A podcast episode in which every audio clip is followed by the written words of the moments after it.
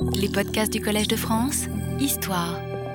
Euh, je vais donc poursuivre aujourd'hui sur euh, ce fonctionnaire de la fin des Ming, mort en 1631, dont la très longue autobiographie, euh, Le Xuepou, dont, dont j'ai déjà parlé plusieurs fois, euh, est tellement révélatrice.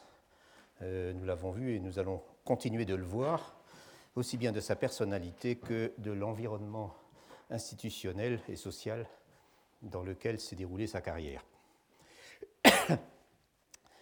euh, euh, affirme plus d'une fois que cette carrière dans la bureaucratie, avec toutes les contraintes et les hypocrisies que même un, non-conformiste comme lui est obligé d'accepter, euh, avec aussi toutes les frustrations inévitables euh, pour quiconque se soucie d'obtenir vraiment des résultats concrets, que cette carrière donc lui pèse, qu'il a la tête ailleurs et que son désir secret serait de ne pas être gardé dans l'administration.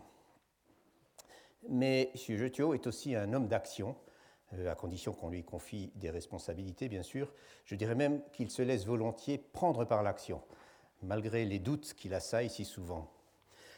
Et c'est quelqu'un, par ailleurs, de politiquement responsable, au sens où non seulement il n'est que trop conscient de la situation euh, grave et parfois catastrophique dans laquelle se trouve euh, la dynastie euh, à son époque, euh, mais encore il est profondément imbu de son devoir d'agir dans la mesure de ses moyens et, il a des opinions.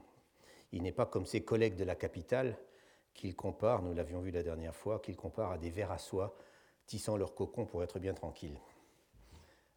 Tout cela pour dire que sa carrière publique et son métier d'administrateur restent au centre de son autobiographie, qu'ils en sont l'axe principal, même si, et c'est évidemment très important, même s'ils n'envahissent pas tout le texte comme chez d'autres auteurs, loin de là.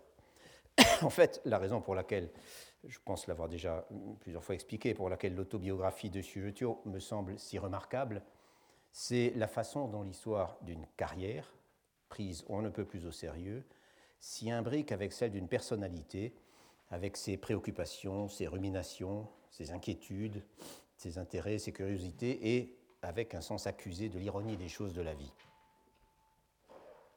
Et j'étais donc en train de suivre le fil de cette, carrière euh, et d'essayer de vous donner au moins une idée de tout ce qu'on apprend au passage sur l'administration des Ming et sur la vie politique euh, au temps de Xujetio, sur la vie des bureaux, sur la sociabilité dans le monde des bureaucrates, euh, ceci en tout cas lorsque Xujetio est en poste à la capitale, et sur beaucoup d'autres choses encore. Vous vous rappelez qu'après avoir passé l'examen du doctorat en 1610, Xujetio avait occupé deux postes de magistrat de sous-préfecture, de sous-préfet, enfin on dit magistrat, euh, bien que ce ne soit pas simplement un juge, deux postes de magistrat séparés par environ un an de retraite forcée chez lui. Euh, le premier à Shanghai, qui s'était terminé assez vite et pas très bien, euh, d'où la retraite forcée, et l'autre donc à Tianxia, la capitale du Huguang, où Xu Zheqiu avait au contraire passé près de cinq ans et où il semble avoir particulièrement bien réussi. De Tianxia, ensuite, il avait été muté à la capitale en 1617, euh, mais là, comme nous l'avions vu, par manque de relations, c'est ce qu'il dit, il s'était retrouvé dans un poste ultra modeste et où il n'y avait pas grand-chose à faire, au dépôt, de charbon de bois du ministère des Travaux publics. Et comme nous l'avons vu aussi, la mort de son père et en fait de ses deux parents euh, qui vivaient avec lui à Pékin sur le, terrain où il y avait le dépôt, euh, euh, les deux sont morts donc dans un court intervalle de temps.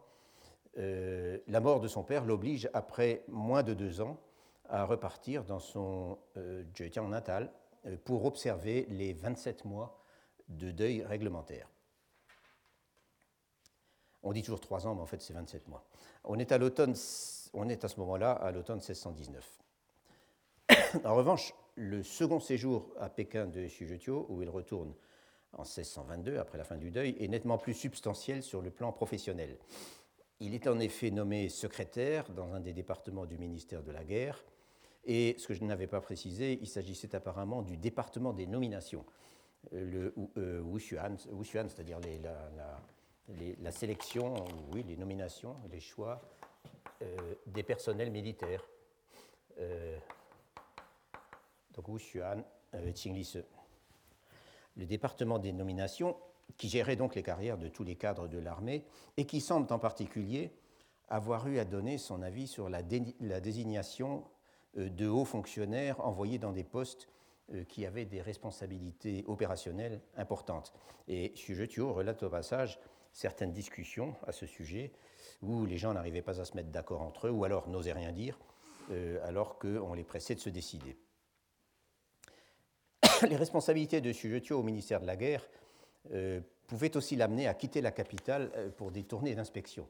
J'ai mentionné à ce propos une tournée d'environ trois semaines euh, qui l'a conduit au nord de Pékin, euh, par-delà la Grande Muraille. Une tournée dont le récit suggère que ce glacis important, euh, situé donc juste au nord de la capitale et en face des fédérations mongoles qui avaient plus d'une fois menacé Pékin sous les Ming pendant les deux, derniers siècles, les deux siècles écoulés, que ce glacis donc était extrêmement dégarni, pour dire le moins. Tout de suite après cette mission, nous l'avions aussi vu à la fin, euh, prend un congé pour rentrer chez lui et donner une sépulture définitive à son père. Et ce nouveau voyage au sud va le tenir éloigné de son poste pendant euh, plus d'un an. Après quoi, il regagne la capitale à l'extrême fin de l'année 1624 pour ce qui va être sa troisième et dernière expérience dans les bureaux du gouvernement central, et celle-ci euh, aussi sera relativement brève. Et c'est donc là que je reprends euh, le fil de mon exposé. Lorsque Xu se retrouve à Pékin au tournant de 1624 et 1625, la, situation politique est extrêmement tendue, euh, on pourrait même dire explosive. Pourquoi cela? Eh bien parce qu'on est en plein affrontement entre les partisans du mouvement Donglin, dont j'ai déjà parlé, qui était revenu au pouvoir en 1620 après la mort de l'empereur Wanli, euh, d'une part, et d'autre part, la clientèle de l'eunuque Wei Zhongxian, dont j'ai également parlé, lequel contrôle un empereur encore adolescent et qui est de toute façon un incapable. Jusque dans le courant de 1624, Wei Zhongxian était resté très prudent. Et en outre, euh, le chef du grand secrétariat, euh, un certain Ye Xianggao, qui, qui, a été vraiment un peu le pilier du grand secrétariat déjà depuis, l'époque Wanli, euh, pardon, Xian. Non, c'est bien ce Xian. Un, des personnages importants de la vie politique pendant les 30 dernières années des Ming. Donc Ye Xianggao faisait tout pour arrondir les angles. Euh, mais ça a été la rupture à partir du moment où les plus militants parmi les partisans du Donglin ont attaqué ouvertement euh, Wei Zhongxian euh, et tout cela va se terminer par une purge sanglante euh, qui se poursuit justement dans les mois qui suivent, donc en 1625, lorsque, lorsque est à la capitale, euh, et ça va continuer encore l'année suivante. Sujetio se retrouve donc, à son retour dans ses bureaux, confronté à une situation qu'on pourrait dire éminemment dangereuse. Quelle est exactement son attitude par rapport à tous ces problèmes? Il n'en parle pas beaucoup.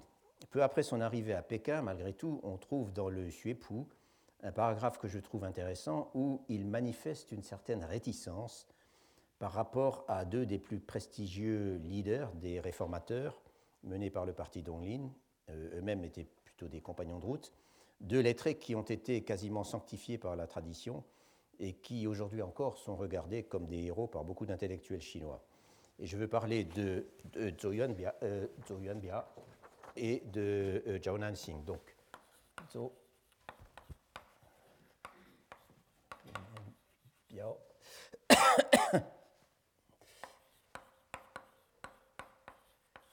euh, Zhou.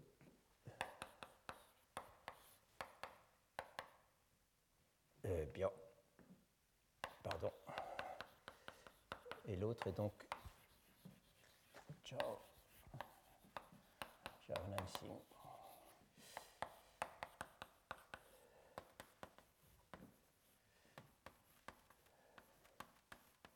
Nanxing. Zhou, euh, Yuanbiao est né en 1551, mort en 1624, et Zhao Nanxing en 1550-1628. Ils n'interviennent pas vraiment dans notre histoire, mais c'était vraiment des personnages parmi les plus importants de l'époque.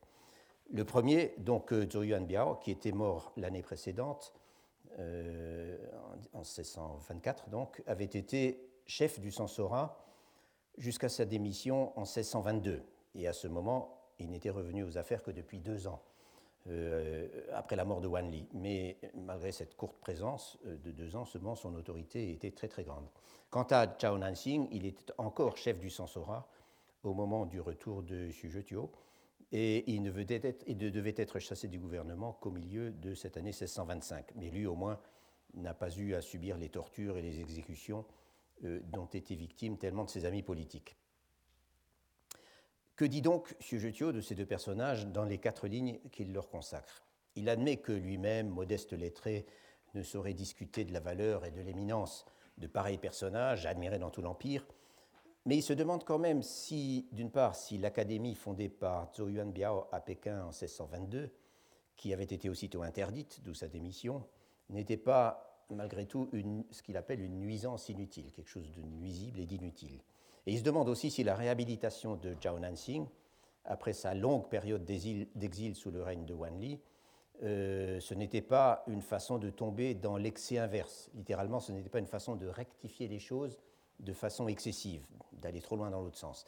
Et il dit que tout cela a eu pour seule conséquence que les lettrés indignes, euh, les, les de donc euh, les, mauvais éléments, euh, répondaient aux aboiements et cherchaient à se placer comme disciples, c'est-à-dire disciples des nouveaux modèles en vogue, et que tout cela a fini par créer un désordre considérable.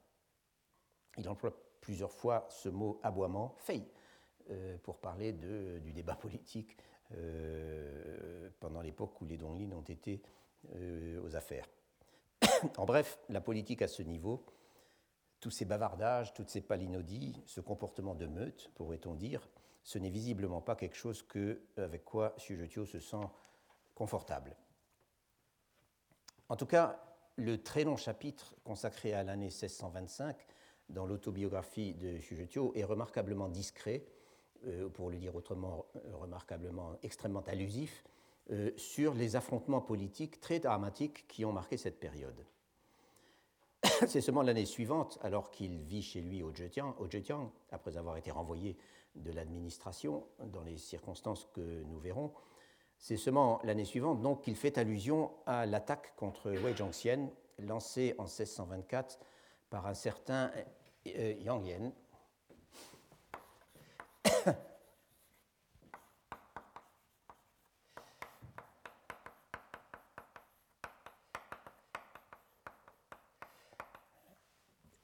Pardon, par euh, Yang Yen, qui était un membre du Sansora, euh, qui comptait parmi les plus virulents adversaires du parti des eunuques.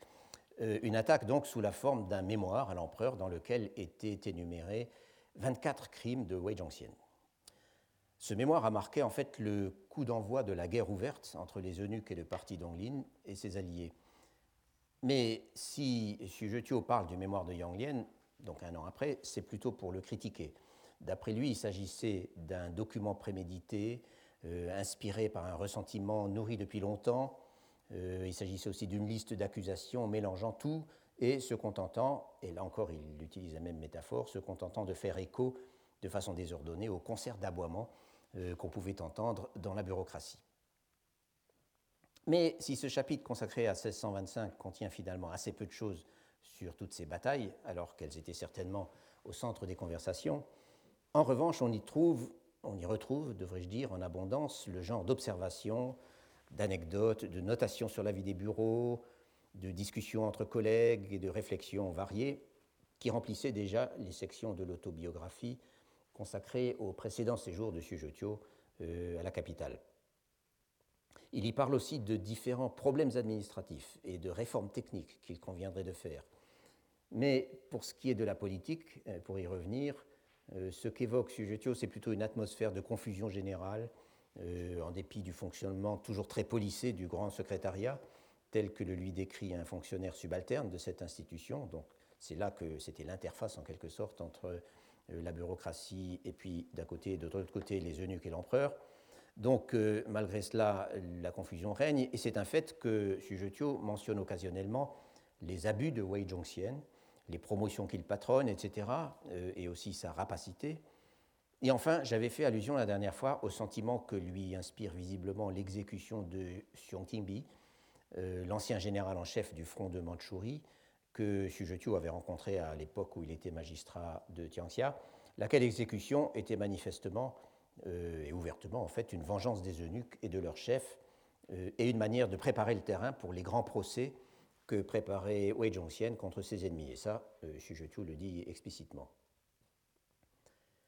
En fait, les discussions les plus intéressantes, en tout cas les plus précises, et parfois avec beaucoup de chiffres cités, concernent le financement et l'organisation de l'armée, euh, où se posent d'énormes problèmes. Évidemment, M. Jotio est bien placé pour se rendre compte euh, que la capitale n'est pas vraiment défendue. Après tout, il est en fonction au ministère de la Guerre et il peut observer les problèmes de près. Un des passages les plus intéressants et aussi les plus divertissants euh, dans ce même chapitre, raconte ainsi une inspection nocturne euh, des gardes euh, aux neuf portes de Pékin dont a été chargé euh, Les neuf portes donc, de la ville, je vous avais déjà dessiné le plan, qui est certainement plus facile à dessiner de tête que le Foutienne dont je parlerai tout à l'heure. donc la ville intérieure et les neuf portes, il y en a donc deux, deux et trois. Donc il part de là, euh, Tianmen, je crois, et il, suit la muraille dans le sens des aiguilles d'une montre. Et, euh, une, telle, une, telle, inspection, et il le précise, ça veut dire une chevauchée de quelques 20 km dans une bise glaciale, en passant d'une porte à l'autre. Et à chaque poste de garde, il peut constater que tout le monde dort. Dans certains cas, il se garde de réveiller le personnel, juste pour voir ce qu'ils vont raconter dans le rapport qu'ils doivent remettre le lendemain matin. Mais parfois, il n'hésite pas à faire battre les responsables. Euh, par exemple, lorsqu'il constate qu'une partie des gardes se sont discrètement absentés pendant la nuit. Euh, d'autres, en revanche, d'autres gardes sont alertés à temps et se mettent à taper sur leur gong et leur tambour pour montrer qu'eux ne dorment pas. Bref, c'est le relâchement général et Sujetio conclut que malgré les objurgations répétées, on n'obtient rien si on n'y va pas en personne. Or, justement, les gardes des portes euh, font le calcul qu'un fonctionnaire ne va jamais se livrer à une telle équipée euh, au milieu d'une nuit glaciale. Quoi qu'il en soit, il faut croire que Sujetio a acquis une certaine réputation car il apprend, tout à fait à la fin de 1625, que le ministre de la guerre en personne, un certain Gaudi, euh, qui vient d'être nommé généralissime de nouveau sur le front du nord-est de Mandchourie,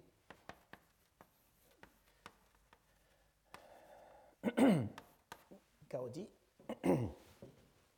il vient d'apprendre que donc euh, Gaudi souhaite le prendre comme conseiller, littéralement comme participant à la stratégie. Donc Zanhua participer à faire des plans. Euh, ne veut a priori pas en entendre parler, car il considère que ce sont des gens avec qui on ne pourrait pas travailler, il ne pourrait pas travailler, et que c'est un poste où de toute façon on ne peut rien réaliser. Mais les collègues à qui il demande d'appuyer son refus se récusent tous, et en moins de temps qu'il n'en faut pour le dire, il reçoit l'ordre impérial le désignant comme conseiller du nouveau général en chef.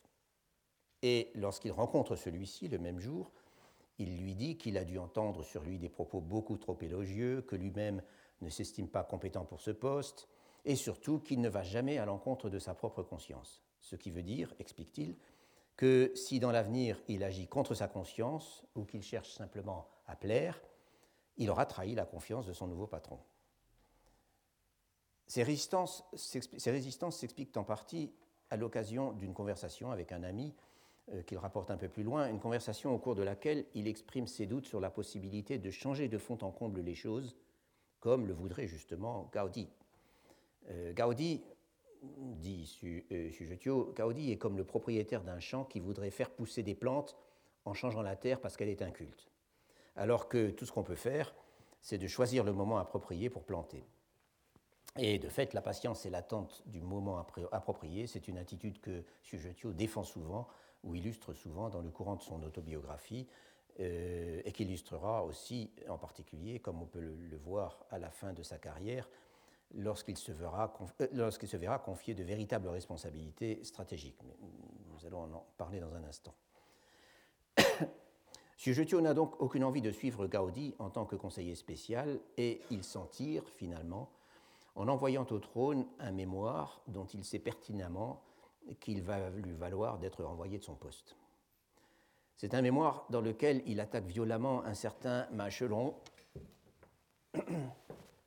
qui était un, officier de carrière.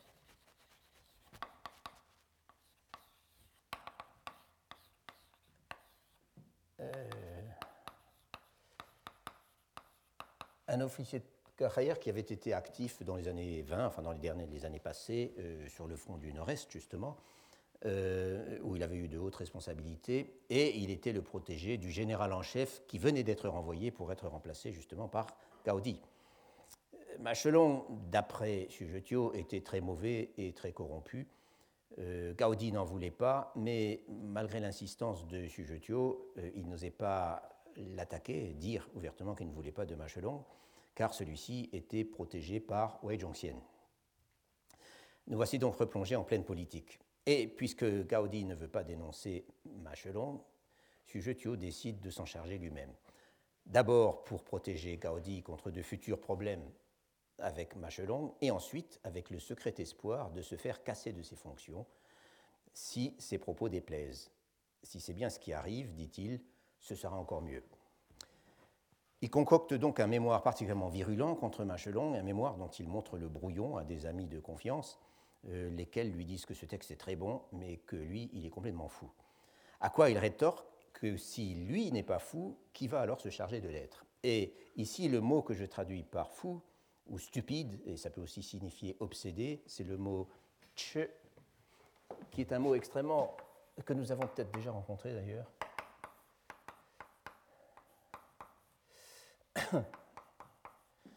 Euh, j'écris mal tche. Oui, excusez-moi, c'est mal écrit. C'est. Euh, attendez. Oui.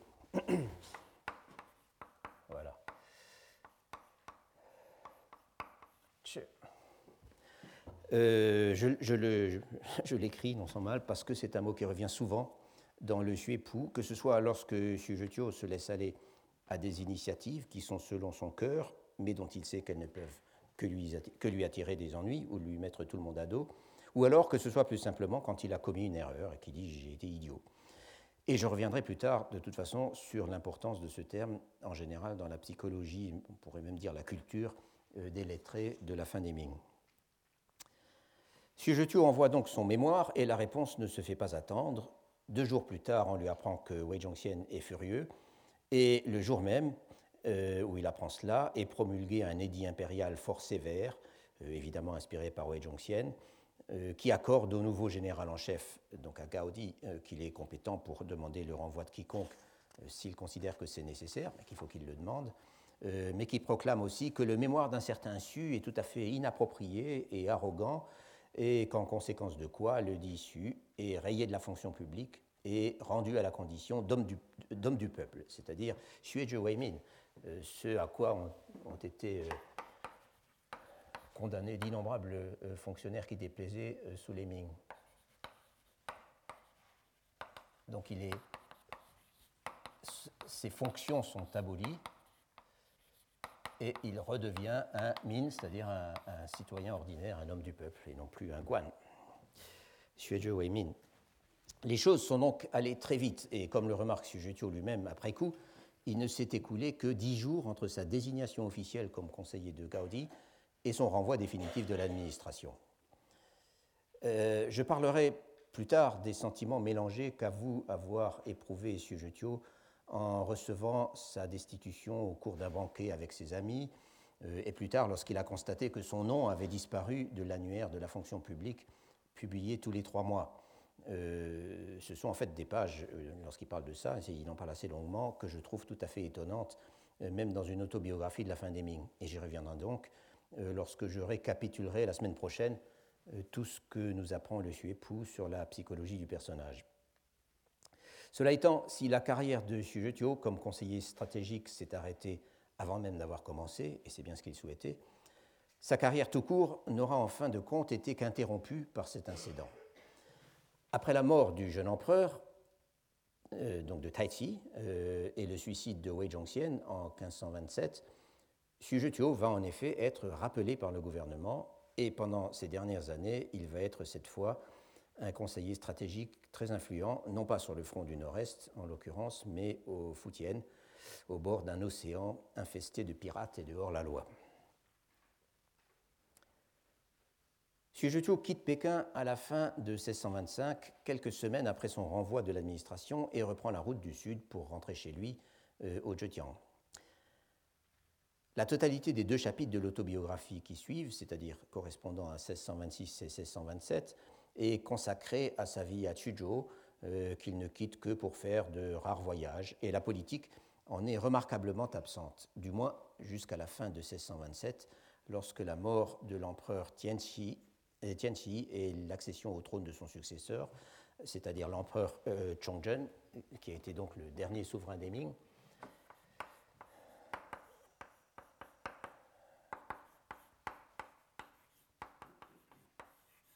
tous ces noms d'empereurs que je cite ne sont pas strictement parlés leur nom, mais le nom de l'ère de leur règne.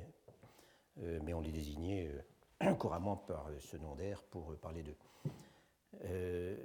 Euh, donc, fin 1627, l'empereur Chongzhen succède à Tianxi et, ceci, cette succession, va encore une fois complètement bouleverser la donne. J'ai déjà mentionné l'une des rares allusions aux événements de l'année précédente qu'on y trouve, donc dans l'autobiographie, celle aux mémoires, ou plutôt dans l'année 1626, celle aux mémoires de Yang Lian contre Wei Zhongxian. Et si Xu Zheqiu y fait allusion, c'est pour comparer le mémoire de Yang Lian au sien, celui où il attaquait Ma Chelong et qui a pour le moment mis un terme à sa carrière. Son mémoire à lui, dit-il, contrairement à celui de Yang Lian, n'avait pas été longuement prémédité et il disait exactement l'essentiel. Simplement, il reconnaît qu'il était peut-être un peu bâclé. Il dit euh, tsao. Et si à Tuzhou, les jeunes de la famille consultent avidement la Gazette de Pékin, qui est appelée à ce moment-là, enfin dans ce passage, euh, la Gazette de la Cour, Chao Bao, euh, et lui raconte toutes les choses effrayantes qu'on y trouve, lui-même n'en parle pas de ces choses effrayantes et il se contente de leur dire que s'ils sont aussi choqués, euh, littéralement aussi euh, euh, étonnés et, effrayés, c'est parce qu'ils n'ont pas encore assez étudié. Entendons, leur culture historique est encore trop lacunaire.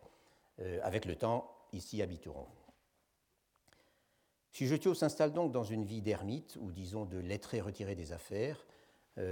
Contrairement à d'autres auteurs d'autobiographie, pas très nombreux il est vrai, il ne nous dit rien de précis sur ses moyens d'existence sinon pour remarquer à plusieurs reprises qu'il est obligé de vivre assez petitement, mais que grâce à ses habitudes plutôt austères, ce n'est pas vraiment un problème. Cela étant, on ne peut certainement pas dire que c'est la pauvreté.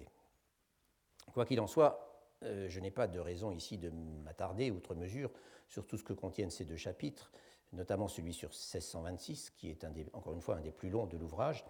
Pour en donner simplement une idée, malgré tout, on y trouve d'abord quelques notations intéressantes, mais à vrai dire très limitées, sur la négligence de l'administration locale, dans l'accomplissement, tel que l'observe donc sur place euh, M. dans l'accomplissement de certaines de ses responsabilités, il cite en particulier deux exemples qui sont, à vrai dire, de niveau d'importance assez différentes, à savoir d'une part la baisse considérable des réserves de grains publics mobilisables en cas de disette par rapport au règne précédent, donc depuis euh, 7 ou 8 ans, et d'autre part le laisser aller dans l'accomplissement des banquets ruraux, des xiangyin, à l'occasion desquels les fonctionnaires étaient supposés honorer les vieux paysans s'étant signalés par leur comportement exceptionnellement vertueux. Et ces banquets ruraux, euh, pour les fondamentalistes, c'était considéré comme très important. Et jusqu'à la fin du XIXe siècle, on rencontre des fonctionnaires qui prenaient ces manifestations euh, tout à fait au sérieux, mais la plupart s'en fichaient. On y trouve ensuite, dans ces deux chapitres, énormément de descriptions à l'occasion des déplacements touristiques que Sujetio fait très fréquemment dans la région. Des montagnes qu'il escalade, il se fait aider, mais pas toujours, euh, des sites fameux qu'il va visiter, etc. Euh, son plus long voyage pendant cette période le conduit jusqu'à Hangzhou, la capitale de la province, qu'on atteint depuis Chuzhou en quelques jours en descendant simplement la rivière. À ce sujet d'ailleurs, je crois qu'on peut légitimement dire que le rapport de Sujetio à la nature est à la fois très direct et très profond. Je veux dire que, au-delà des propos conventionnels des lettrés sur la communion avec la nature, euh, l'idéal de l'ermite perdu au fond des montagnes, etc., toutes ces choses qui ont été popularisées par tellement de rouleaux et d'albums appartenant au genre de la peinture lettrée, justement, euh, qu'au-delà de tout cela, donc, Sujetio, qui, autant que j'ai pu le voir, ne parle jamais de peinture, euh, donne de certains sites naturels où il a tenu à se rendre des descriptions que je trouve à la fois d'une beauté et d'une immédiateté, et aussi d'une simplicité dans le style tout à fait prenante. Plus tard, d'ailleurs, euh, ou plutôt en outre, pendant son séjour au Foutienne, il consignera dans son autobiographie, c'est-à-dire dans son journal, euh, qui en est la source évidemment, deux descriptions du lever du soleil sur la mer, vues depuis des sommets, où il a obligé ses gens à l'amener en pleine nuit, qui sont à mon avis d'une beauté saisissante. On rencontre également, toujours pendant ces deux années 1626 et 1627, et en beaucoup d'autres endroits de l'autobiographie bien sûr, une abondance de réflexions et d'observations sur tous les sujets imaginables, euh, qui soient de nature philosophique, éthique, euh, religieuse ou ou qu'il porte sur des sujets euh, beaucoup plus ordinaires. Et une large proportion de ces réflexions et de ces observations sont formulées euh, à l'occasion des conversations qu'il a avec ses amis. Il a toute une série d'amis euh, près de chez lui dont les noms reviennent sans cesse, ou avec, qui sont des lettrés, ou avec les jeunes de sa famille, notamment un de ses fils, qui est une présence constante et qu'il désigne toujours par le sobriquet euh, Sisung, le moine occidental. Et j'ai mis un certain temps à identifier ce Sisung comme le fils de Sujetio. Au début, je me demandais, mais qu'est-ce qu'il fait avec ce moine occidental? C'est-à-dire indien. Euh, mais en fait, euh, c'est un sobriquet. Et il a également un fils plus jeune qui s'appelle, lui, l'esclave de Bouddha, le Fonu. or, une, alors je pense que Sisung est en fait le fils, celui qui avait un peu réussi dans les, disons, dans, dans, les études lettrées et qui avait édité et publié l'autobiographie. mais je ne peux pas vraiment l'établir. Or, euh, quoi qu'il en soit, une bonne partie de ces conversations se déroule dans un jardin, c'est-à-dire une sorte de domaine avec des maisons, euh, situé assez loin de la résidence familiale en ville, euh, que Shujutio s'est fait aménager peu après son retour à Tsujo avec l'intention explicite d'y finir ses jours en se consacrant à l'étude. Ce jardin, il l'a baptisé Sijang, qui est une expression il dit toujours je vais aussi, Jean, etc. qui est une expression qu'on retrouve, qu'on trouve qui vient en fait du, du writing, c'est-à-dire du, du classique de la géographie, euh, de la géographie euh, historique en Chine, euh, et qui, signifie, qui peut avoir deux sens en fait, qui peut signifier soit une terre qui se renouvelle d'elle-même, une terre inépuisable si vous voulez, soit simplement un endroit où on se pose, où on réside. Et en effet, Sujetio, qui va consacrer beaucoup de temps et d'attention à ce jardin pendant ces deux années, vient régulièrement s'y installer. C'est là qu'il reçoit ou qu'il emmène ses amis, ses frères ou les jeunes de la famille. Et c'est là aussi qu'il peut contempler la nature, appuyé à la rambarde, comme il dit souvent, et se livrer à d'innombrables observations sur les plantations auxquelles il ne cesse de procéder avec une combinaison tout à fait euh, intéressante et peut-être typique d'horticulture et de philosophie. Comme je l'ai dit, et comme il le dit lui-même, Sujetio s'est installé là pour la fin de ses jours. Il est âgé à ce moment de 52 ans. Un jour de la fin de l'automne 1626, alors qu'il est en train de soigner ses orangers avec ses frères, l'un d'eux fait venir un devin qui pratique une méthode dite euh, du, dieu du camphrier du saule. C'est un terme apparemment connu et, une méthode qui semble, je ne sais pas en quoi elle consistait, avoir été populaire dans le sud de la Chine. On donnait les huit caractères correspondant au moment de sa naissance et le devin euh, consultait euh, je ne sais pas quoi et, vous disait l'avenir et le passé. Sujetio affirme qu'en général, il n'y croit pas trop, mais il accepte d'essayer. Le devin se montre d'abord remarquablement efficace pour deviner le passé. Mais qu'en est-il pour l'avenir? Sujetio lui demande d'abord de prédire ce qui va se passer sur le front oriental, c'est-à-dire en Mandchourie. Et l'autre lui répond qu'on peut espérer le retour à la tranquillité en 1628 ou 1629. Euh, il donne toujours les années en caractère cyclique, bien sûr. Et c'est un fait que ces deux années ont vu un rétablissement relatif, mais hélas très provisoire, de la situation grâce à la nomination d'un général particulièrement expérimenté euh, nommé Yuan Chonghuan euh, par le nouvel empereur. Je n'écris pas son nom parce qu'il ne réapparaît pas dans l'histoire. Quelqu'un pose alors la question de l'avenir de Sujetio lui-même, et là, le devin répond qu'à tous les coups, Sujetio sera vengé de ses avanies l'année prochaine. En réalité, Sujetio n'a été rappelé aux affaires qu'au début de l'année suivante, mais peu importe. Je raconte tout cela parce que sa réponse sur le moment, c'est Moi, je me contente d'être ici à planter des légumes, je n'ai aucune autre ambition. Mais ça fait plutôt rire le devin, et en fait, je reviendrai plus tard sur ce que Sujetio pense lui-même de sa propre réponse. En tout état de cause, les choses vont en effet bouger au bout d'un certain temps. J'avais dit que la politique était quasiment absente de ces pages qui couvrent la période de retraite de Sujetio après son limogeage. En réalité, en réalité, on la voit réapparaître à la fin de 1627 à travers quelques allusions à la situation à la capitale au cours des conversations ou lorsque Sujetio fait remarquer au passage le nombre ridicule de personnages portant le titre de ministre ou de vice-ministre tel qu'il a pu le constater dans l'édition d'hiver de l'annuaire de la fonction publique, c'est-à-dire le Tinshen Xuanshu. Euh, ainsi, il y a cinq ministres rien que pour le ministère des Finances et ainsi de suite. Il ne commente pas, il simplement il cite tous ces, chiffres ridicules, mais je suppose que l'implication est que tous ces gens portant des titres prestigieux, qui les font paraître à leur avantage dans cet annuaire qui était une sorte de gotha de l'aristocratie mandarinale, mais n'exerçant évidemment aucune fonction réelle, que tous ces personnages ne peuvent être que des sycophantes, des protégés de Wei Zhongxian, lequel avait à ce moment tous les pouvoirs d'un dictateur mais pas pour longtemps. L'entrée qui fait suite à cette remarque de Xu annonce la nouvelle reçue, là encore par la Gazette de Pékin, de la déconfiture de Wei Zhongxian, justement. Il a été châtié, mais on ne sait pas encore très bien pourquoi. Cette entrée n'est pas datée, mais peu importe. Nous savons par ailleurs, enfin tout le monde sait, c'est dans, les textes, que l'empereur Tianxi, euh, est mort le 30 septembre 1627, que Wei Zhongxian a été envoyé en retraite le 8 décembre, que son arrestation a été ordonnée quelques jours plus tard et qu'il a préféré se suicider. En tout cas, dit Sujetio dans son autobiographie, tout le monde est ravi. On apprend qu'un grand nombre de ceux qui avaient été chassés du gouvernement sont en train d'être rappelés, et tout cela montre qu'à présent, l'on a affaire à un souverain réellement exceptionnel.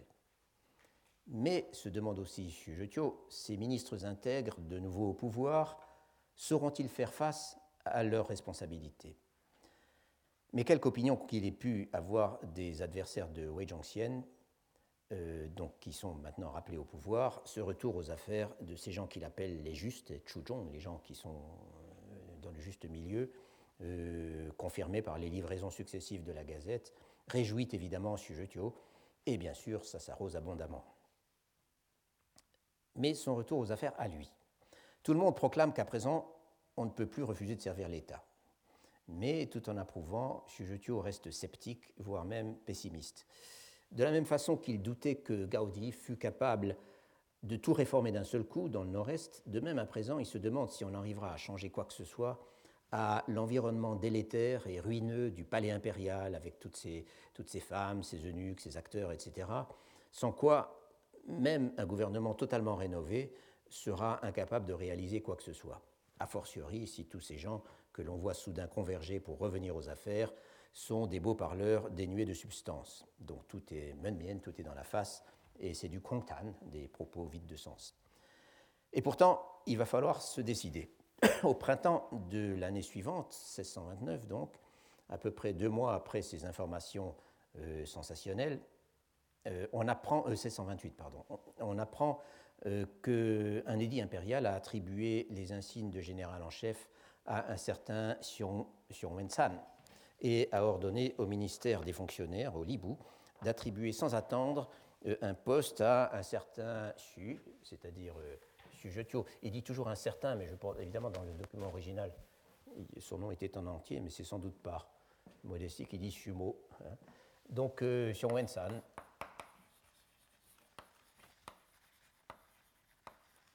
euh, Wen San. Et alors, ça, c'est un San un peu compliqué. oui. Voilà. Sion Wen San. Euh, donc, Jetio, lequel euh, l'édit dit d'attribuer euh, le plus rapidement possible un poste à, ce Chu, qui est connu pour son expertise en matière militaire. Euh, c'est ces nominations concernent en fait la province du Fujian, euh, ce que ne précise pas à ce moment euh, le Suépoux. Tout le monde presse Sujetio d'écrire à la capitale pour avancer ses affaires, mais il s'y refuse absolument. Et trois mois plus tard arrive l'information qu'il a été promu au rang d'intendant en charge des affaires maritimes, euh, donc au Futian, donc de Haidao. Le, poste d'intendant euh, Tao ou Tao Tai se situait euh, à mi-chemin entre le, gouvernement provincial et les préfectures. Ça pouvait être, c'était souvent des postes spécialisés dans certaines fonctions et ça pouvait être des postes importants. Et dans ce cas, c'en est un. Mais là encore, euh, refuse de bouger, malgré l'insistance de ses amis et des fonctionnaires locaux, et il finit par faire savoir qu'il ne sortira de sa retraite que le jour où il recevra un édit impérial en bonne et due forme, et qu'il sera en mesure d'accomplir les rituels prescrits lorsqu'on est nommé à quelque chose, et de revêtir les vêtements et les insignes d'un fonctionnaire, et donc de manifester par là, devant tout le monde, que l'empereur l'a, et il dit, extrait des rangs du peuple ordinaire, c'est-à-dire Chiwo, Yu, Bianmin. Bianmin, c'est les gens qui sont soumis au recensement, c'est donc les, gens, euh, la, populace, si vous voulez, enfin les gens qui n'ont pas de statut. Donc, lorsqu'il aura été extrait des rangs du peuple ordinaire, où l'avait précipité sa radiation des cadres en 1626. en d'autres termes, qu'il aura été réhabilité. Et il faut croire qu'il a fini par le recevoir, cet édit, puisque deux semaines plus tard, c'est au début du septième mois lunaire, euh, Shujotio accomplit en effet tout ce rituel, va officiellement rendre visite au préfet de Chujo euh, et aux autres fonctionnaires locaux et se met en route pour le Futien. Il arrive à Fujo le 3 septembre 1628 et le poste qu'il occupe est donc intendant des affaires maritimes, euh, mais dans les faits, il est un des principaux conseillers et exécutants de Xiong Wensan, lequel a été nommé pour sa part grand coordinateur, c'est-à-dire Sunfu, un terme que j'avais déjà signalé, euh, du Futien, c'est-à-dire une sorte de général en chef avec les pleins pouvoirs, placé au-dessus des chefs de la province dans la hiérarchie régulière, c'est-à-dire au-dessus des trois surintendants, euh, comme on les appelle parfois, celui aux affaires administratives, celui à la justice et celui aux affaires militaires. Et en effet, euh, participe à maintes réunions avec Xiong Wensan en compagnie des surintendants et d'autres hauts personnages. Autrement dit, il est à présent au cœur du pouvoir et avec de très lourdes responsabilités. Le Futien est un environnement totalement différent de ce qu'avait connu Xu Zhetio dans ses fonctions précédentes, que ce soit à Shanghai, donc la partie orientale de la plaine du Jiangnan, du, delta de Yangtze, euh, ou que ce soit à Tianxia, donc en Chine centrale, sur le moyen Yangtze, ou encore à Pékin, où, comme nous l'avons vu, il a eu l'occasion de circuler dans les régions frontalières au nord de la ville. Le Futien est une région côtière, une province côtière, euh, comme la région de Shanghai, mais euh, contrairement à celle-ci, comme le, le, le, Tiangnan oriental, mais contrairement à celui-ci, il s'agit d'une côte extrêmement accidentée, euh, avec un arrière-pays pauvre et montagneux, et jusqu'au bord de la mer, un relief très compartimenté, lequel explique en partie la multiplicité des dialectes parlés euh, au Futien. Bien, bien, plus que le, pardon, bien plus que le Bayangtze, où se trouve Shanghai, le Futien est une région tournée vers la mer. Et il en tire une part importante de ses revenus, surtout dans les préfectures prospères euh, qui s'échelonnent euh, du nord au sud le long de la côte, notamment Fuzhou. Alors là, je vais faire, non pas une carte, mais disons un schéma. Donc, si, l'estuaire du Yangtze. Euh, et vous avez le, le Zhejiang, le Fujian, et puis le Guangdong euh, canton. Et donc là, s'échelonne, euh, il y a une préfecture qui s'appelle Funing, le long de la côte. Il y en a d'autres dans l'intérieur qui s'appellent Funing. Mais ensuite, la capitale provinciale, Fuzhou, puis trois préfectures très importantes qui sont Xinhua, euh,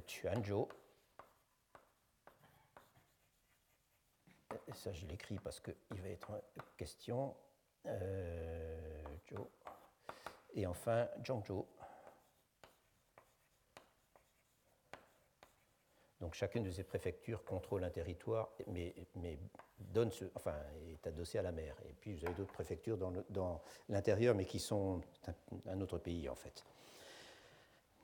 sous les Song du Sud et à l'époque mongole, c'est-à-dire en gros entre 1200 et 1350, le Fujian était une des régions les plus prospères et les plus développées de l'Empire. Et Chuanzhou, en particulier, était appelé Zaiton dans Marco Polo, euh, était le port commercial le plus important d'Asie orientale. Cette prospérité avait ensuite décliné, mais le commerce maritime avait de nouveau décollé euh, avec l'ouverture d'un port appelé, euh, enfin qui a plusieurs noms en fait, mais qui est connu, que, dont Xu parle sous le nom de Haicheng, euh, qui était en fait le port en avant de, qui était situé là, en avant de, de Tuanzhou.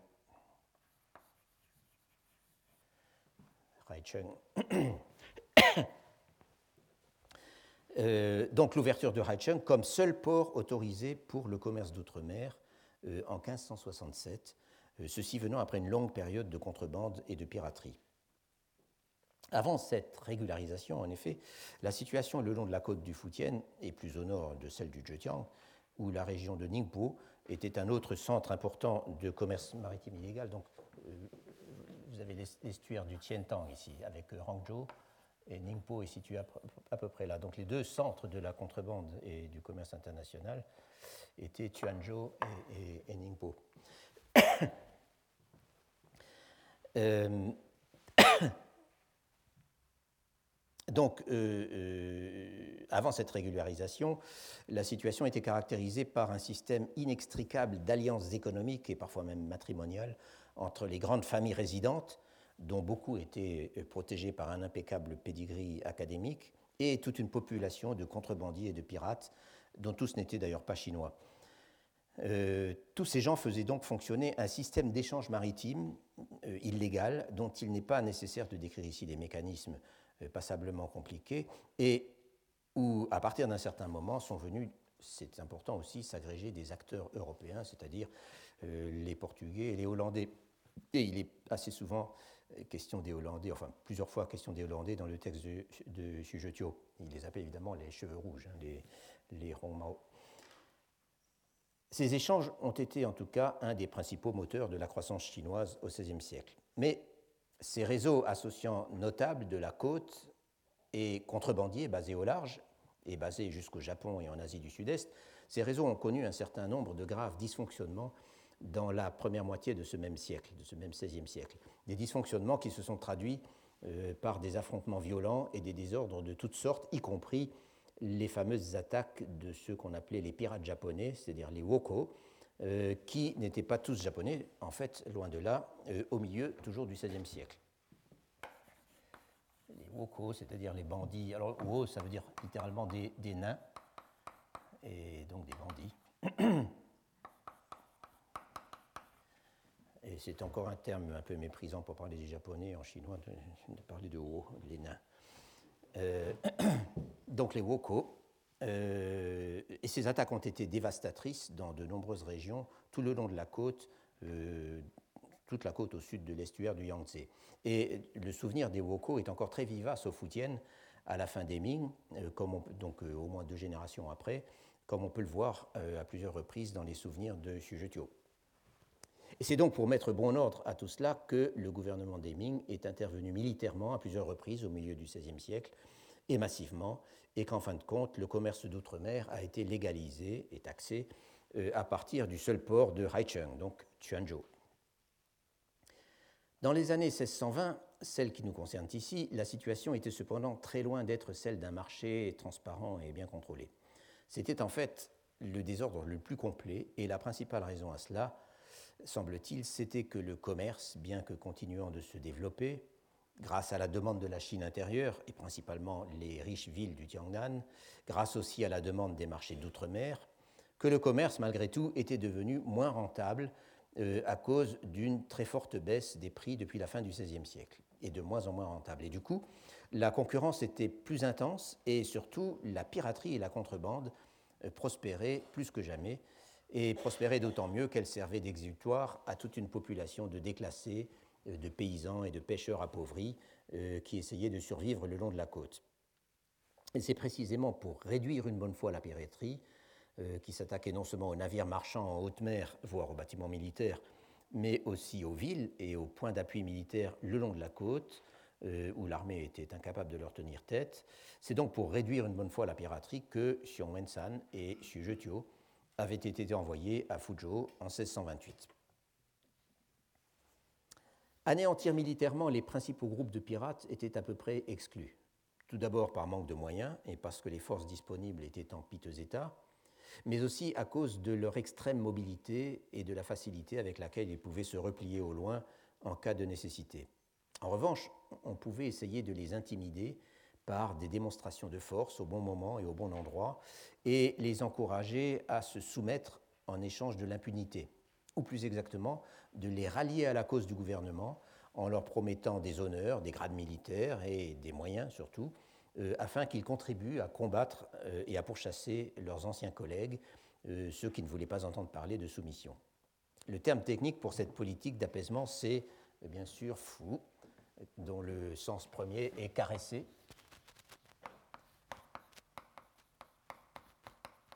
s'impose et qui s'oppose simplement à, divers termes qui signifient tiao, surtout qui signifie au contraire attaquer et exterminer. Donc, politique d'apaisement, euh, la politique d'apaisement euh, s'appelle et est toujours dite fou. On, fout quelqu'un, ça veut dire qu'on le rallie au gouvernement. Ce genre de négociation, euh, en fait, était assez spécial. Les chefs de la piraterie n'étaient pas des ennemis venus de l'étranger, ce n'étaient pas non plus des rebelles, c'était au contraire des gens issus de familles de la région et parfois de familles en vue avec lesquelles ils restaient au contact si bien qu'on pouvait très bien faire pression sur eux ou simplement les atteindre euh, par ce canal, et qu'une fois qu'ils s'étaient soumis, ils retrouvaient simplement leur base sur la terre ferme. Mais il arrivait aussi que les autorités envoient des négociateurs en haute mer, euh, avec des offres et des menaces à la fois, euh, pour essayer de trouver un arrangement. Dans tous les cas, je crois qu'il est important d'ajouter que, d'une manière générale, c'était toute la société du littoral qui fonctionnait dans une zone un peu grise, disons, euh, entre le loyalisme entre les autorités d'une part et d'autre part l'illégalité la plus complète. Il était souvent difficile de savoir si ces flottilles de pêcheurs qu'on voyait partout ne se livraient pas aussi à la contrebande ou si elles ne servaient pas d'espions pour les flottes de pirates. D'ailleurs, les forces de l'ordre recouraient aussi euh, à leur service euh, pour se renseigner et les pêcheurs pouvaient même être enrôlés dans l'armée ou alors comme miliciens, et on les appelait alors des soldats pêcheurs, des yubing. Et de même, bien sûr, les pêcheurs étaient susceptibles de se joindre aux forces des pirates, lesquels étaient d'une manière générale très bien informés de tout ce qui se passait sur le continent. Sujetio nous dit aussi à, ce moment, à un moment que certains notables de la côte, y compris des gens qui possèdent des titres académiques, euh, qui vivent dans des bourgades murées, servent aussi de chefs de repère pour les bandits. Ça, c'est un terme intéressant. C'est-à-dire, euh, donc, euh, Tao, ce mot wo, qui signifie un, nid, euh, est, le, mot courant quand on l'emploie avec zei ou Tao, hein, donc les, bandits. C'est le nid des bandits, le repère, etc. Et donc, ces notables servent d'hôtes, de chefs, enfin de responsables, disons, de ces repères, euh, et tout en ayant par ailleurs une vie tout à fait légale, ils abritent, euh, ils servent d'abri pour, euh, pour les pirates qui ont besoin d'échapper aux poursuites. avec lesquels ils sont évidemment en affaires. Et en fait, c'est exactement ce qu'on avait à la grande époque du commerce illégal au XVIe siècle, c'est-à-dire que de grands lettrés, le long de la côte, les gens qui avaient tous les honneurs étaient en même temps les patrons de la piraterie et, abritaient ces gens chez eux. Un des personnages les plus problématiques au moment où Sujetio est arrivé en fonction au Foutienne, et il est très souvent question de lui dans le Suépou, était un certain euh, Zheng Zhelong. Euh, en fait, j'ai dit un certain, mais il est très connu.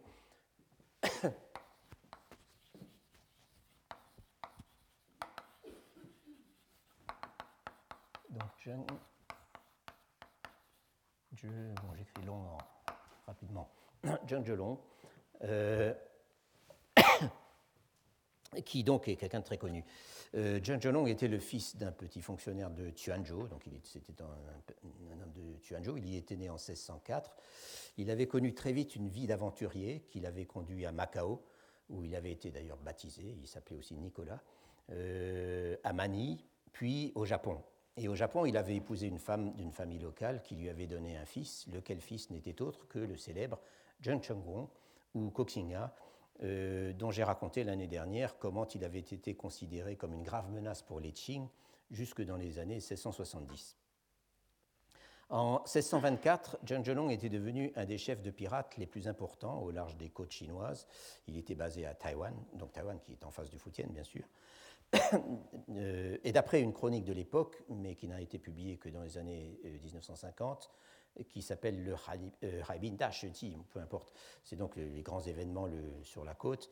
D'après cette chronique, donc, la réussite de Zheng Zhelong, Zheng Zhelong, c'est un détail important et intéressant, comme pirate, avait son origine dans une disette qui sévissait à Chuanzhou. Et c'est à cause de, d'après cette chronique, c'est à cause de l'application inflexible de l'interdiction de transporter du grain par mer.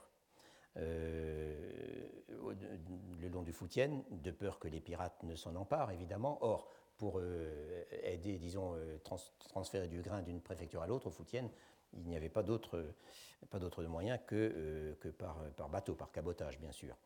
Donc, cette interdiction, l'application inflexible de cette interdiction avait poussé les gens affamés, enfin qui, qui, souffraient de cherté ou de disette, à Chuanzhou, à se joindre à Zhengzhelong, si bien que, alors qu'il n'avait au début qu'un peu plus de dix bateaux, c'est la source qui le dit comme ça, sous son commandement, puis une centaine, il s'était retrouvé, après cette famine, avec une flotte d'un millier de bâtiments.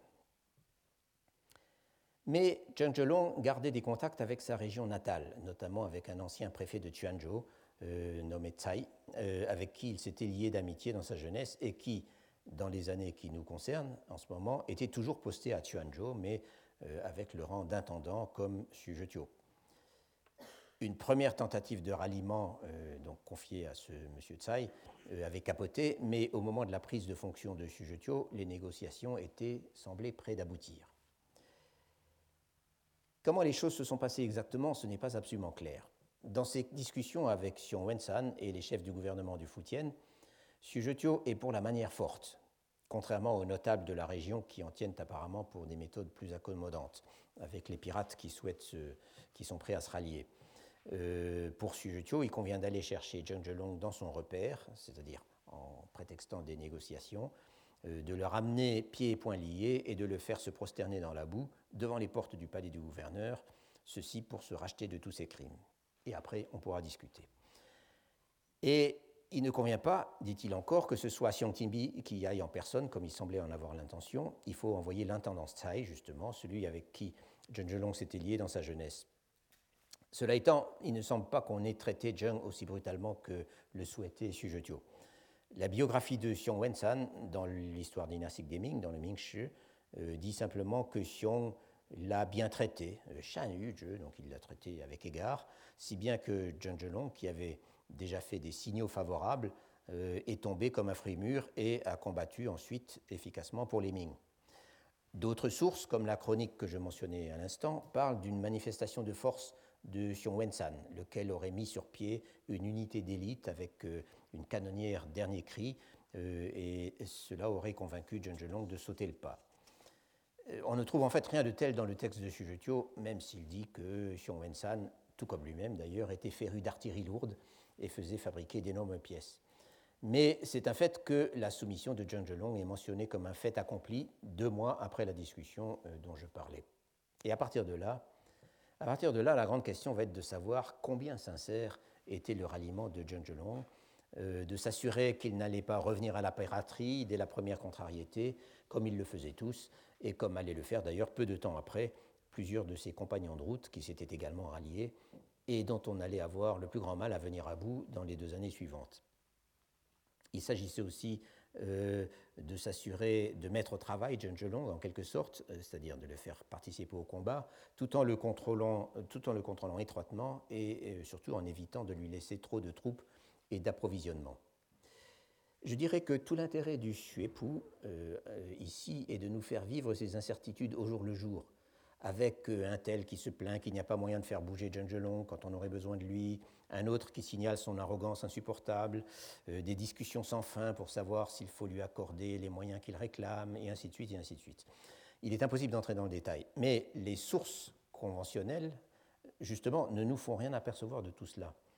Euh, en revanche, il existe une source restée longtemps inédite, euh, qui n'est pas du tout un récit autobiographique comme le Suépoux, mais une compilation de documents, de ses propres documents, euh, rassemblés par un nommé Tsao Lutai, qui avait été appointé magistrat d'une des tout près de Tuanzhou, juste après son doctorat en, en 1625. Donc c'était récemment arrivé. Lutai.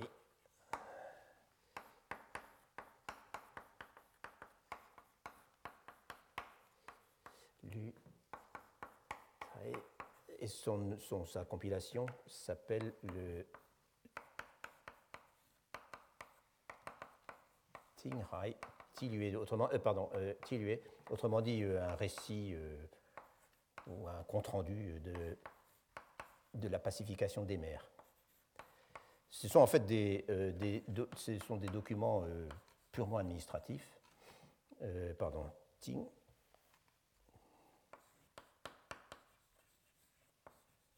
Voilà. C'est un ouvrage qui n'est pas, je ne sais pas d'où sort, enfin il a été republié à Taïwan à l'époque moderne. Je ne sais pas du tout où se trouve le manuscrit, il n'est pas daté, il y a peu de dates dedans, mais enfin on arrive quand même à s'y retrouver.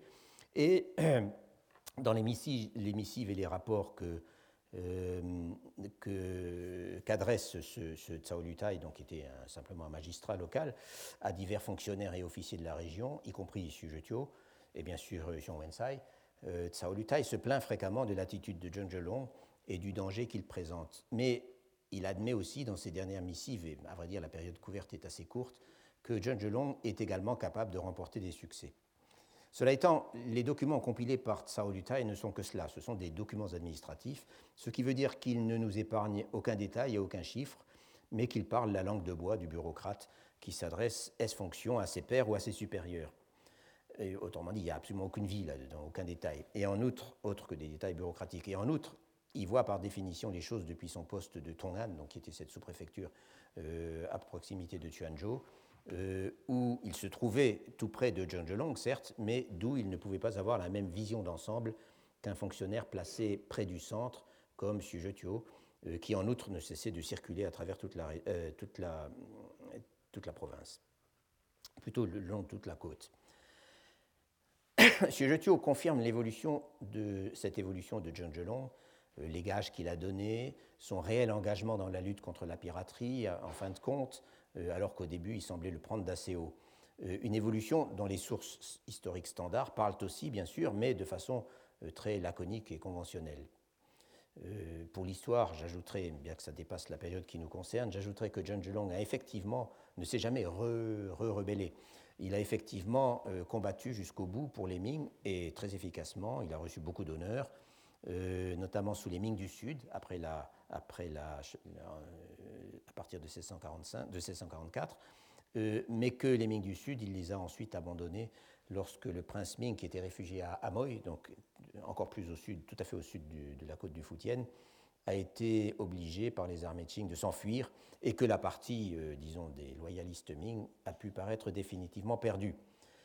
En revanche, alors que Zheng Zhelong s'est donc rallié aux Qing, qui l'ont tout de suite embarqué pour Pékin, euh, en revanche, son fils, euh, Zheng Chenggong, euh, ainsi que son frère, il avait un frère qui s'appelle Zheng Juru, donc le même nom, mais il suffit de remplacer le dragon par le tigre, n'ont jamais accepté de rallier les Mandchous. Quoi qu'il en soit, dans le Suépu, contrairement aux sources conventionnelles, on a, si je puis dire, le sentiment du temps. Des problèmes qui traînent en longueur, des incertitudes et des retours en arrière, des succès et des déceptions. Et cela est vrai non seulement pour cette affaire Zheng euh, mais pour tous les sujets que euh, évoque pendant les presque trois ans euh, qu'il a passés au Fujian avant de rentrer chez lui épuisé et malade dans le courant de 1631. Je ne peux évidemment pas parler de tous ces sujets, mais il me suffira de mentionner les innombrables déplacements qu'il a effectués le long de la côte, et ce n'étaient pas des déplacements faciles, et parfois il parle même de son mal de mer quand la mer était grosse, qu'il a effectués le long de la côte pour voir l'état des troupes, et celui des installations qui était souvent déplorable, euh, pour superviser l'entraînement des soldats et également les sermonner, pour réorganiser la défense locale, qui était souvent absurdement, absurdement organisée, essayer de résoudre les problèmes financiers, également s'occuper de, la, fabrication d'armement. Il était visiblement très intéressé par les armes à feu. Il y a des descriptions assez curieuses d'ailleurs, parfois de, fusils et de, avec des balles qui ne vont pas droit, et, mais également surtout de canons. Il y a une sorte de rivalité entre Xiong Wensan et, et Sujetu, entre celui qui fabriquerait le plus gros canon. Euh, également la construction de bateaux, qui était évidemment une des grandes spécialités du Foutien. Il s'agissait aussi sans, cesse de parer aux alertes euh, aux pirates qui étaient euh, régulièrement annoncées. il parle aussi des interrogatoires de, prisonniers qui, suivant les cas, sont libérés après leur interrogatoire ou exécutés sommairement, etc., etc. À quoi s'ajoutent toutes les décisions auxquelles euh, participe, les avis qu'il donne, euh, qui contredisent parfois ceux de Xiong Wensan, mais il y, avait visiblement une, collaboration, euh, disons, euh, loyale entre les deux, les deux hommes, même si Xiong Wensan était infiniment plus élevé en rang que, que ses discussions avec d'innombrables collègues, et ainsi de suite. Aucune autre source, je crois, ne permet d'apercevoir de façon aussi immédiate, presque quotidienne par endroits, les difficultés énormes euh, qu'affrontaient les autorités du Foutienne pendant ces années pour essayer de maintenir un semblant de sécurité, euh, le manque de moyens, les incertitudes, euh, la déréliction générale des dispositifs de défense, mais aussi les attaques et les destructions qui ne cessent pas en dépit du ralliement de John Gelong. En fait, ce ralliement semble avoir été le seul véritable succès et c'est en effet celui dont parlent toutes les sources historiques lorsqu'elles font le bilan de l'action de Xiong Wensan. À peu près un an après son arrivée à Fuzhou, Zhetuo reconnaît, au cours d'une conversation en tête-à-tête avec le juge provincial, il reconnaît qu'au total, euh, la situation locale est mauvaise. Il le dit très simplement, Ti Et il s'en accuse. S'en tient-il réellement responsable lui-même? Il ne le dit pas, mais il admet que rien ne va, euh, que rien ne va euh, malgré euh, l'activité épuisante qu'il a déployée depuis un an. Et dernière chose qu'aucune autre source ne nous décrirait, c'est l'alarme et la consternation avec lesquelles a été reçue par les autorités de Fuzhou, à l'extrême fin de 1629, la nouvelle que tout d'un coup, c'était la capitale même de l'Empire qui était directement menacée par les Mandchous à la suite d'un raid que ceux-ci avaient réussi à faire euh, en passant non pas par où on les attendait, mais euh, en faisant un crochet par la Mongolie, si je puis dire. Euh, et c'est visiblement la panique à Pékin. et à Fuzhou aussi, on s'inquiète par exemple de ne pas avoir reçu la Gazette de Pékin pendant deux jours, pour vous donner une idée justement de la régularité avec laquelle ces informations arrivaient de la capitale, même dans un endroit aussi éloigné que le Fujian. Xiong Wensan décide d'envoyer 2000 hommes, c'est pas très clair de savoir si c'est 2000 ou 20 000, mais en tout cas d'envoyer des, troupes à la rescousse euh, des troupes du Foutienne pour participer à la défense de Pékin. Et Xu trouve que ça n'a pas beaucoup de sens d'expédier là-bas des soldats du Foutienne, euh, dont la majorité vont déserter en cours de route. Euh, mais c'était cette expédition de troupes pour appuyer, pour défendre la capitale, était en fait une demande de Pékin, ce qui n'est pas précisé ici. Et l'empereur demandait aussi, mais ça c'est précisé, une contribution à tous les fonctionnaires de l'empire pour financer la défense, donc sur leur salaire, sur leurs revenus, ce qui, pour ceux du Foutienne, allait s'ajouter à la contribution qu'ils devaient également verser pour financer l'envoi des fameuses troupes de, secours euh, qui devaient aller à Pékin. en bref, ce sentiment dont j'ai parlé, à savoir qu'on est entré dans une période de crise dynastique, euh, ce sentiment est ici très sensible, euh, même si par ailleurs la vie continue. Et la vie, dans le cas présent, c'est celle que poursuit Sujetio au milieu de toutes ses activités, euh, ses préoccupations personnelles, ses inquiétudes, ses doutes sur lui-même, les idées dont il discute avec ses amis ou avec son fils, son amour de la nature et de la solitude, etc. Et de tout cela, qui fait aussi du Xuepou un texte tellement exceptionnel euh, et en même temps tellement caractéristique de son époque. De tout cela, donc, je dirai quelques mots la prochaine fois, euh, avant de passer aux années 1640 et d'évoquer cette fois certains aspects de la crise finale de la dynastie des Ming toujours à travers les écrits et les témoignages à la première personne. Je vous remercie.